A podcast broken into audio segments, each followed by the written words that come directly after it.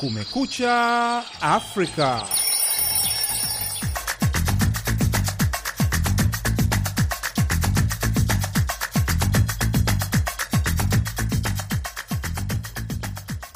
Hii ni idhaa ya Kiswahili ya Sauti ya Amerika, VOA, ikitangaza kutoka mjini Washington DC.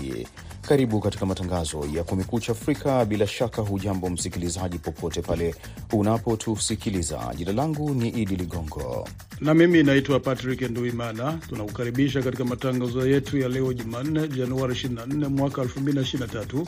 Tunasikika kupitia redio zetu shirika katika eneo zima la Afrika Mashariki na Maziwa Makuu. Tunapatikana pia kupitia mtandao wetu wa VOA swahili.com.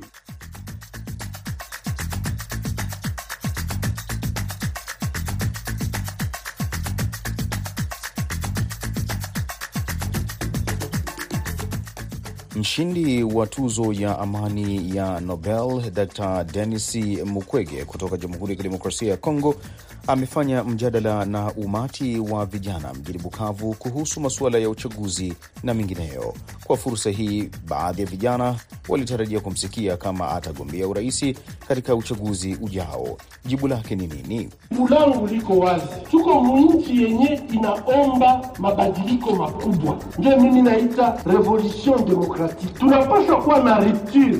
Na katika taarifa nyingine Nyaraka zaidi zapatikana katika makazi binafsi ya rais Joe Biden na kuzua mjadala kwamba suala hili linaweza kuathiri yale yanayomkabili rais mstaafu Donald Trump mwenye shauri kama hilo. Idara ya haki ikimshtaki na kujaribu kumhukumu Donald Trump kwa habari hizi za nyaraka upande wa Trump, itaonekana ni kama ni ubaguzi wa kisiasa, kwamba idara ya haki inatumiwa kwa njia mbaya za kisiasa. Lakini kabla ya kupata ripoti hizi na nyingine kutoka kwa waandishi wetu, unasomewa kwanza habari za dunia na Patrick Nduwimana.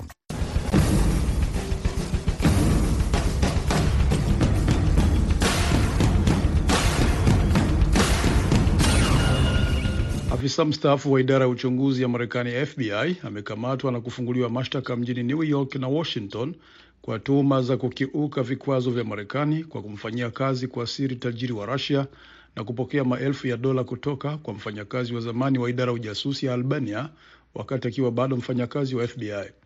Charles McGonigal ambaye alikuwa mkuu wa kitengo cha ujasusi cha FBI huko New York kuanzia mwaka 2016 hadi 2018 na Sergei Shestakov, mwanadiplomasia wa zamani wa Russia na mkalimani, walikamatwa Jumamosi mjini New York kwa ukiukwaji wa vikwazo na utakatishaji wa fedha.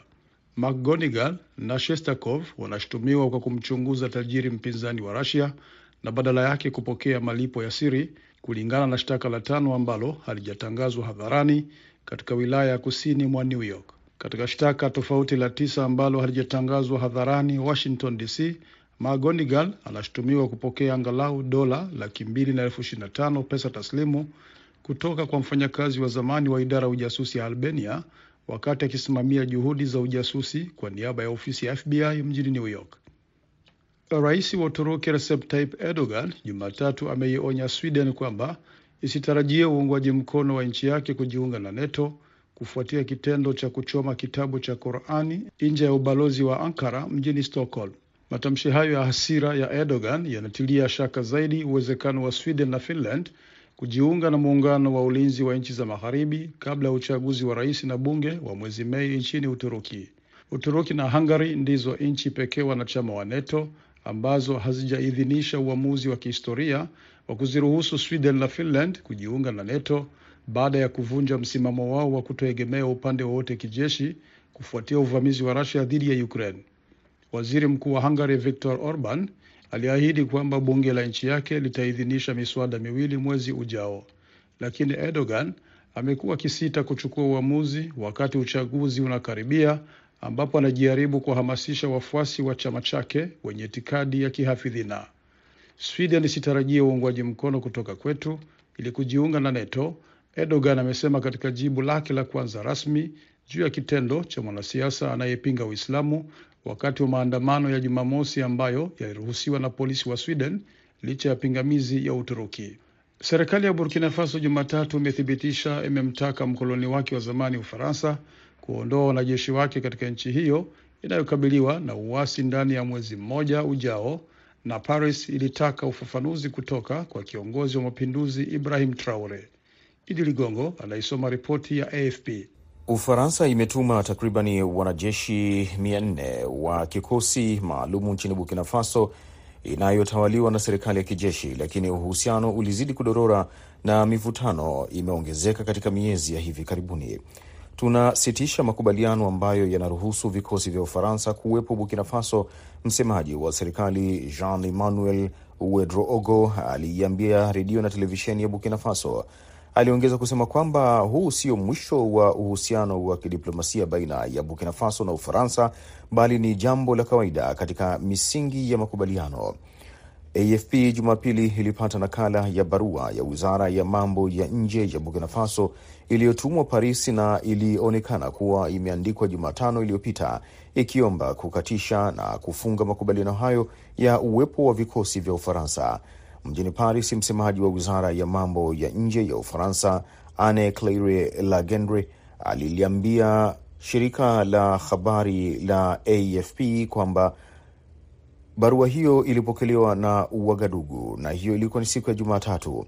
Rais Emmanuel Macron Jumapili alisema anasubiri ufafanuzi kutoka kwa Traore kuhusu wito wa kujiondoa, akidai kulikuwa na mkanganyiko mkubwa. Msemaji Lagendre alisema Ufaransa bado inasubiri rais wa mpito wa Burkina Faso kutoa ufafanuzi wa barua yake. Vyanzo kadhaa vilisema Paris ilikuwa ikitafuta uthibitisho kutoka kwa Traore kwa sababu serikali ya Burkina Faso imegawanyika kuhusiana na shauri hili, ambapo wanajeshi wa Ufaransa kubaki au kuondoka katika taifa hilo. Unaendelea kusikiliza matangazo ya Kumekucha Afrika kutoka Washington DC. Kinara wa upinzani nchini Kenya Raila Odinga Jumatatu alisisitiza kuwa yeye ndiye mshindi halali wa uchaguzi wa mwaka jana na kuzidisha madai ya udanganyifu miezi mitano baada ya uchaguzi. Odinga alishindwa kwa idadi ndogo ya kura na William Ruto kulingana na matokeo rasmi, licha ya kuungwa mkono na chama kilichokuwa madarakani. Tuna uhakika bila shaka kwamba ushindi wetu uliibiwa, mkongwe huyo wa kisiasa mwenye umri wa miaka sabini na minane aliuambia mkutano uliohudhuriwa na maelfu ya watu mashariki mwa mji mkuu Nairobi, akitaja takwimu kutoka kwa mtoa taarifa za siri ndani ya tume huru ya uchaguzi na mipaka IBC iliyosimamia uchaguzi huo. Odinga alidai alishinda kwa zaidi ya kura milioni mbili. Baada ya matokeo kutangazwa, alidai kulikuwa na udanganyifu na udukuzi wa seva za tume ya uchaguzi na kupinga matokeo katika kesi ambayo haikufaulu iliyowasilishwa kwenye mahakama ya juu ya Kenya. Serikali ya Cameroon Jumatatu imesema haijaiomba nchi yoyote kusuluhisha mzozo wake na waasi kutoka maeneo yanayotaka kujitawala ambayo yanazungumza Kiingereza, ikionekana kukanusha taarifa ya Canada kwamba ilipewa jukumu la kushughulikia mchakato wa amani. Tarehe 21 Januari, wizara ya mambo ya nje ya Canada ilisema ilikubali jukumu la kusimamia mchakato wa amani kati ya mamlaka ya Cameroon na baadhi ya makundi yanayotaka kujitenga katika maeneo yanayozungumza Kiingereza ili kutatua mzozo ambao umeua zaidi ya watu elfu sita tangu mwaka wa elfu mbili kumi na saba. Lakini serikali ya Cameroon haijaikabidhi nchi yoyote ya kigeni au taasisi ya nje jukumu lolote la mpatanishi au msuluhishi kutatua mzozo huo, ilisema katika taarifa ambayo haikuitaja Canada moja kwa moja. Msemaji wa wanaozungumza Kiingereza wanaotaka kujitenga na ambao wanajaribu kuunda jimbo liitwalo Ambazonia katika maeneo yenye watu wachache wanaozungumza Kiingereza amesema wamezingatia taarifa ya hivi karibuni ya serikali, lakini hawatatoa maelezo zaidi.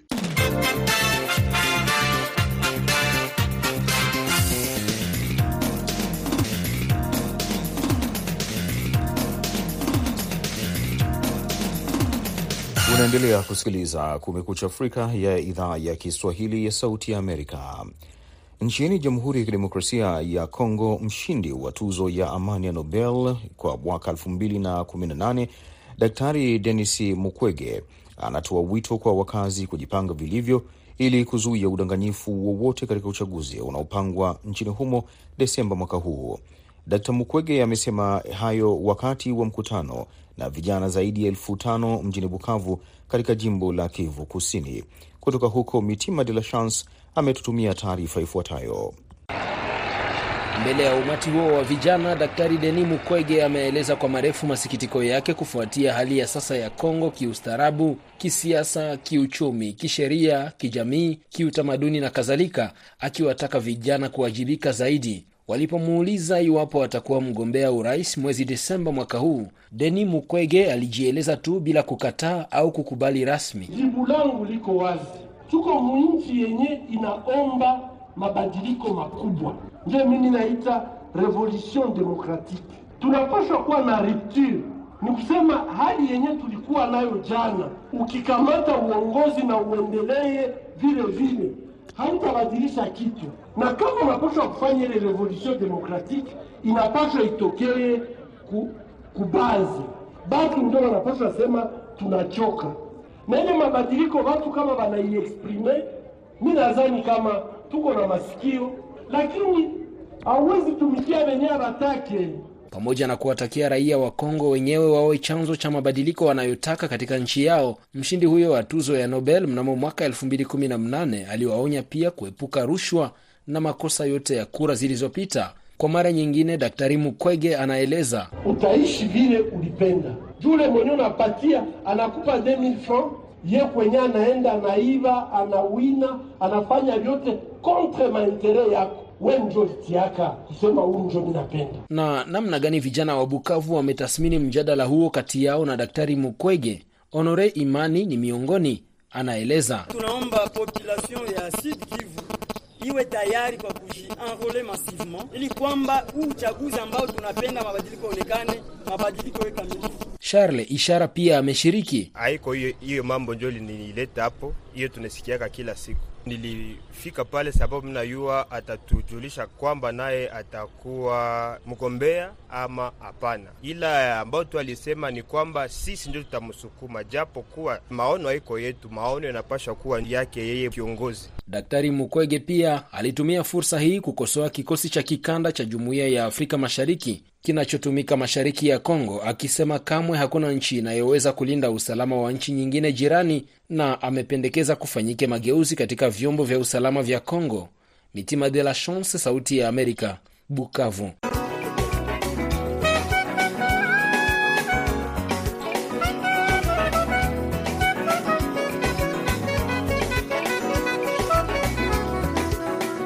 Unasikiliza matangazo ya Kumekucha Afrika kutoka hapa Washington DC. Patrick Nduwimana anaendelea kukusomea habari zaidi za dunia.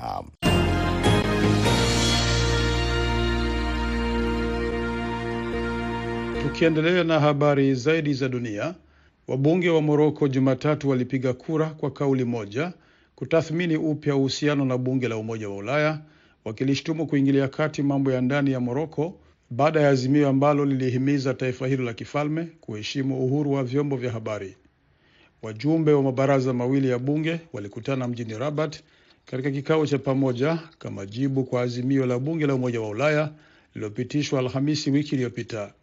Katika taarifa baada ya kikao chao, wabunge hao walilitaja azimio la bunge la Umoja wa Ulaya kama shambulio lisilokubalika dhidi ya mamlaka, utu na uhuru wa mahakama katika taifa hilo la kifalme. Wamesema azimio hilo limeathiri vibaya uaminifu wa kimsingi kati ya nchi zao mbili. Chini ya makubaliano ya mwaka 1996 Moroko na Umoja wa Ulaya zilihusishwa katika uhusiano wa dhati wa kiuchumi na kibiashara, hasa katika kilimo na uvuvi. Wanachama wanne wa kundi la itikadi kali ya mrengo wa kulia hapa Marekani maarufu Oath Keepers Jumatatu walipatikana na hatia ya njama ya kuipindua serikali kwa kuhusika kwao katika shambulizi la Januari 6 mwaka 2021 dhidi ya bunge la Marekani lililofanywa na wafuasi wa rais wa zamani Donald Trump. Uamuzi huo unaashiria mwisho wa kesi ya pili kubwa ya uchochezi dhidi ya wanachama wa kundi hilo lenye itikadi kali ya mrengo wa kulia ambao walikuwa miongoni mwa mamia walioshambulia bunge la Marekani katika jaribio ambalo halikufanikiwa la kulizuia bunge kuidhinisha ushindi wa Joe Biden dhidi ya Trump katika uchaguzi wa rais wa 2020. Wajumbe kumi na wawili wa jopo la wasaidizi wa mahakama wamewapata wanachama wa Oath Keepers David Marshall, Joseph Hackett, Roberto Minuta na Edward Vallejo na hatia ya njama ya kuipindua serikali. Wanne hao pia walipatikana na hatia ya kulizuia bunge kuidhinisha uchaguzi wa rais wa 2020 na mashtaka mengine mawili ya njama yanayohusiana na shambulio la bunge.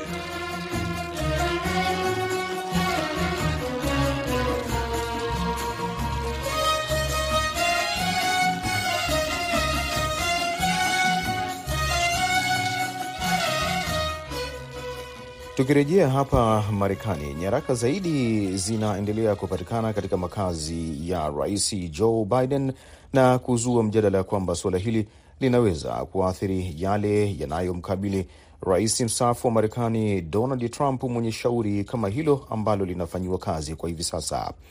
Kutokana na hayo, mwenzangu Mkamiti Kibayasi amezungumza na Profesa David Monda wa chuo kikuu cha New York katika jimbo la New York hapa Marekani, na kwanza akamuuliza shauri hili linaweza kuathiri vipi lile ambalo linamkabili rais mstaafu wa Marekani Donald Trump. Ile siku za nyuma ya Trump ya kwamba alikuwa na e, e, nyaraka za serikali na hakuwa ameviweka vizuri, lakini pia sasa inaonekana kwamba Biden pia haweki nyaraka hizi kwa njia inayofaa, kwa hivyo inaleta tashwishi kwa njia hiyo. La pili ni kwamba Biden alikuwa ameahidi taifa ya kwamba atakuwa na ule uwazi wa serikali na kuna shutuma ya kwamba eh, habari hizi zimejitokeza wakati ule wa uchaguzi wa katikati ya muhula na haikutolewa wakati huo, imejitokeza wakati huu. Yani, White House imekuwa ikificha habari za nyaraka hizi, kwa hivyo tena inaleta ule utata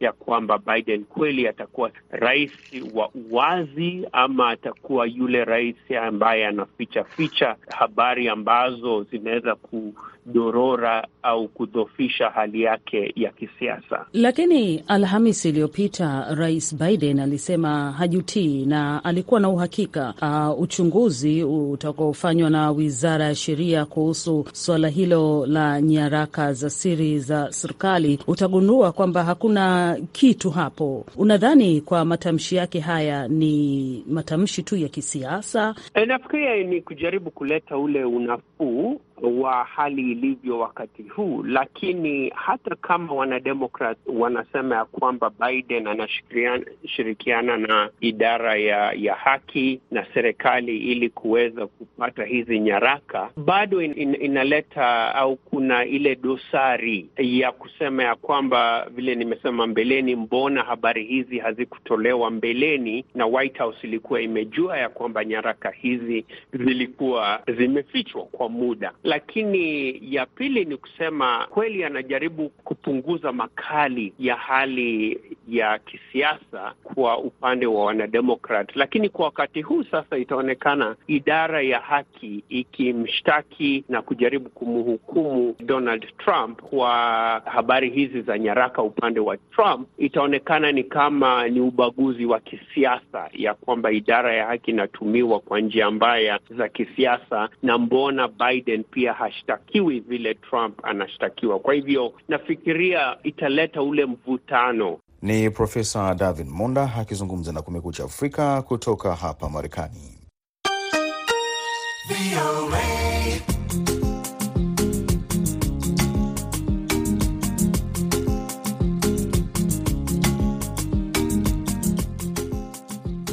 Wizara ya kilimo ya Kenya imetetea hatua ya kuua mamilioni ya ndege wasumbufu kwenye maeneo yanayolimwa mpunga nchini humo, ikisema kwamba ndege hao wameharibu mamia ya mashamba na kwamba mbinu wanayotumia ni kuwaangamiza ni salama kabisa. Hata hivyo, wanaharakati wa mazingira wamesema kwamba serikali inahitaji kutumia mbinu mbadala kabla ya kugeukia kuwaua ndege hao. Harrison Kamau anaisoma ripoti ya Victoria Amunga kutoka Nairobi. Mchele ni nafaka ya tatu kwa umuhimu nchini Kenya baada ya mahindi na ngano, wakati takriban asilimia sabini ya mashamba ya kilimo yakipandwa mpunga, kwa mujibu wa takwimu za serikali. Hata hivyo, uvamizi wa hivi karibuni wa ndege aina ya kwelea ambao wanapenda kula mpunga ni tishio kubwa kwa mmea huo. Zoezi la kuwaua kwa kutumia kemikali pia lina hatari zake. Mratibu wa kulinda mimea nchini Kenya, Colin Marangu, anasema kwamba ndege hao hatari wameangamizwa kutoka kwenye maeneo manne ambako yalivamia tangu Agasti mwaka uliopita.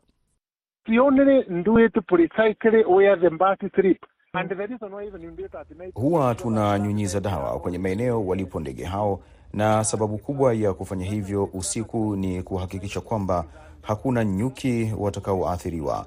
Wakati huo nyuki wamelala, na kwa kutumia drone tunaweza kulenga maeneo wanayohitajika. Kennedy Sinogo ni mkulima wa mpunga kutoka eneo la Kisumu. Anasema kwamba zaidi ya hektari 120 tayari zimeharibiwa.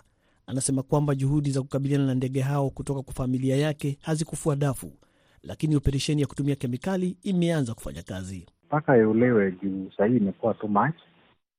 Ndege zimesaa sana, na wenye wanachunga ndege na wakulima wanapata wa, wakati ngumu sana kwa kuchunga. Sahii unakuta familia mzima wanakaa kwa shamba. Wanaharakati wa mazingira wameonya kwamba mbinu inayotumika kudhibiti ndege hao ni hatari. Rafael Kopio ambaye ni profesa wa mazingira na sayansi ya ardhi kwenye chuo kikuu cha Maseno ameambia VOA kwamba matumizi mengi ya kemikali yanaharibu mazingira. we should use mechanisms for scaring away the birds, but not Tunahitaji kutumia mbinu ya kuwafukuza ndege hao bila kuwaua kwa kutumia kemikali. Katika miaka ya nyuma kumekuwa na mbinu mbadala ya kuwafukuza ndege hao, ikiwa ni pamoja na kutumia kelele. Ndege wa kuelea ana uwezo wa kula gramu kumi za mpunga kwa siku kulingana na shirika la chakula la Umoja wa Mataifa FAO. Mwaka 2021 watafiti wa FAO walikadiria kwamba Kenya ilikuwa ikipoteza chakula cha thamani ya dola milioni 50 kila mwaka kutokana na ndege. Unasikiliza matangazo ya Kumekucha Afrika kutoka idhaa ya Kiswahili ya Sauti ya Amerika. Matangazo haya yanasikika kupitia redio shirika kote eneo zima la Afrika Mashariki na Maziwa Makuu, pamoja na mtandao wetu wa www voa swahili.com. Na hapa basi, pata burudani ya muziki. Oh yu mwenzetu atadedi. Waweza, mina mekubali, yuko radhi muwe wawili, ila amesema ukirudi uwe mwenzetu, we upunguze na mdomo. Yale maneno ya kiburi, uwe mwenzetu, we upunguze na mdomo, na amesema ukirudi uwe mwenzetu, we upunguze na mdomo. Yale maneno ya kejeri,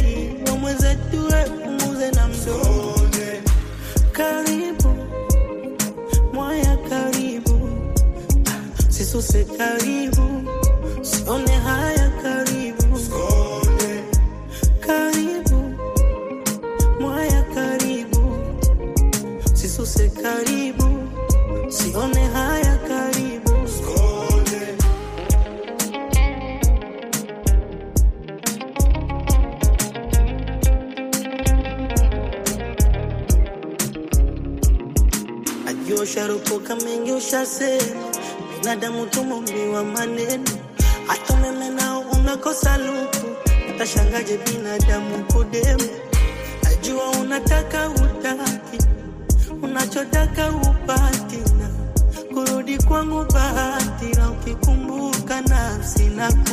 kuma. Kuongea na baby Msikilizaji unayejiunga nasi hivi sasa, unasikiliza matangazo ya Kumekucha Afrika na ufuatao ni muktasari wa habari unaosomwa na Patrick Nduwimana.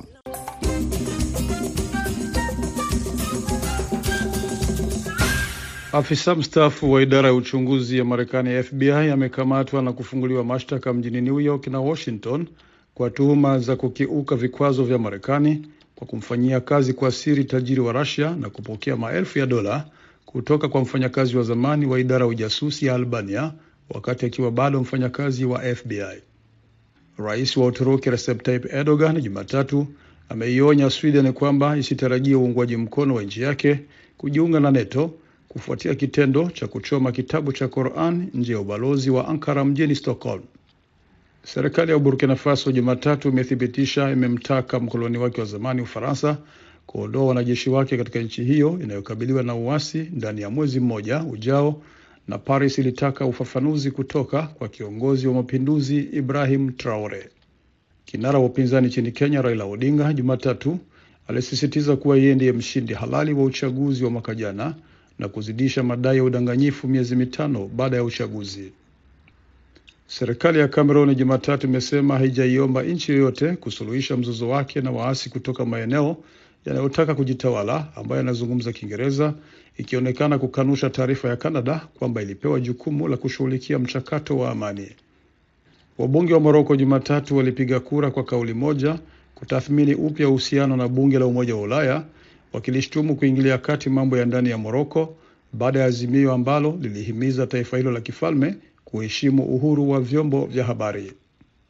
Mpaka hapa ndipo nakamilisha matangazo ya Kumekucha Afrika kutoka idhaa ya Kiswahili ya Sauti ya Amerika. Kwa niaba ya wote waliofanikisha matangazo haya, msimamizi ni Khadija Riami, mwongozaji ni Jumbe Hamza, nimeshirikiana na mwenzangu Patrick Nduwimana. Naitwa Idi Ligongo, ninakutakia amani na upendo popote pale unapotusikiliza.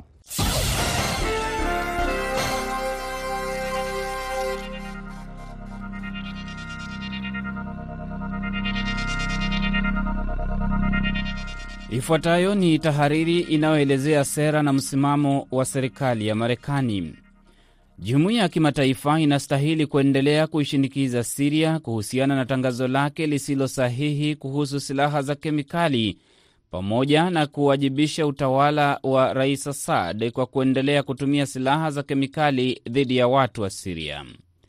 Mnamo Januari 5 Adebeji Ebo, naibu mwakilishi wa Umoja wa Mataifa kuhusu upokonyaji wa silaha, aliliambia Baraza la Usalama la umoja huo kwamba Siria ilikuwa haijapiga hatua yoyote katika kutatua maswala yenye utata yanayohusiana na azimio namba 2118. Azimio linataka Siria kutangaza na kuonyesha ushahidi wa kuharibu silaha zote za kemikali inazomiliki. Kwa kuongezea, alisema kwamba juhudi za shirika la kuzuia matumizi ya silaha za kemikali OPCW kuandaa mkutano mwingine wa mazungumzo na utawala wa Siria zimeshindwa kufanikiwa. Ebo aliliambia baraza hilo kwamba kutokana na hatua ya serikali ya Siria kukataa kutoa ushirikiano, OPCW litatuma timu ndogo nchini Siria kwa mazungumzo yasiyo mapana mnamo mwezi Januari. Alielezea kwamba utawala wa Asad umekosa kuwajibika kutokana na matumizi ya silaha za kemikali na ni tishio kwa usalama na amani kimataifa na ni hatari kwa kila mtu. Balozi wa Marekani katika Umoja wa Mataifa Richard Mills amesema kwamba ni jambo la kuhuzunisha kwamba tunaanza mwaka mpya katika Baraza la Usalama kwa kuzungumzia namna utawala wa Asad umeendelea kutumia silaha za kemikali na kukataa kuheshimu majukumu yake kulingana na kanuni zinazohusu matumizi ya silaha za kemikali na maamuzi ya Baraza la Usalama la Umoja wa Mataifa namba 2118. Wakati alipokuwa anapokea habari kwamba timu ya wakaguzi itakuwa nchini Siria mnamo mwezi Januari, Balozi Mills alisisitiza kuhusu umuhimu wa utawala wa Siria kuondoa vizingiti ili kundi la OPCW lianze tena kazi yake, kwa sababu kuna maswali mengi sana kuhusu tangazo la Siria na ambayo hayajajibiwa. Miongoni mwa maswala hayo ni ukosefu wa maelezo maalum kuhusu ugunduzi wa silaha za kemikali mnamo mwaka 2018 katika kituo cha utafiti wa kisayansi mjini Barzaa, habari kuhusu mitungi miwili ya gesi ya klorini zilizohusishwa na katika shambulizi la mjini Doma, kinyume na maagizo ya OCPW na utawala kukataa kutoa nyaraka ambazo tume ya ukaguzi ya OCPCW imekuwa ikiomba kila mara tangu mwaka 2019 ambazo zitatoa taarifa zaidi kuhusu mpango mzima wa silaha za kemikali. Marekani, amesema Balozi Mills, kwa mara nyingine inatoa mwito kwa utawala kuwajibika na kuacha mara moja kuzuia uchunguzi wa tume ya OPCW ili tuweze kumaliza kabisa suala la matumizi ya silaha za kemikali nchini Siria. Na hiyo imekuwa tahariri inayoelezea sera na msimamo wa serikali ya Marekani.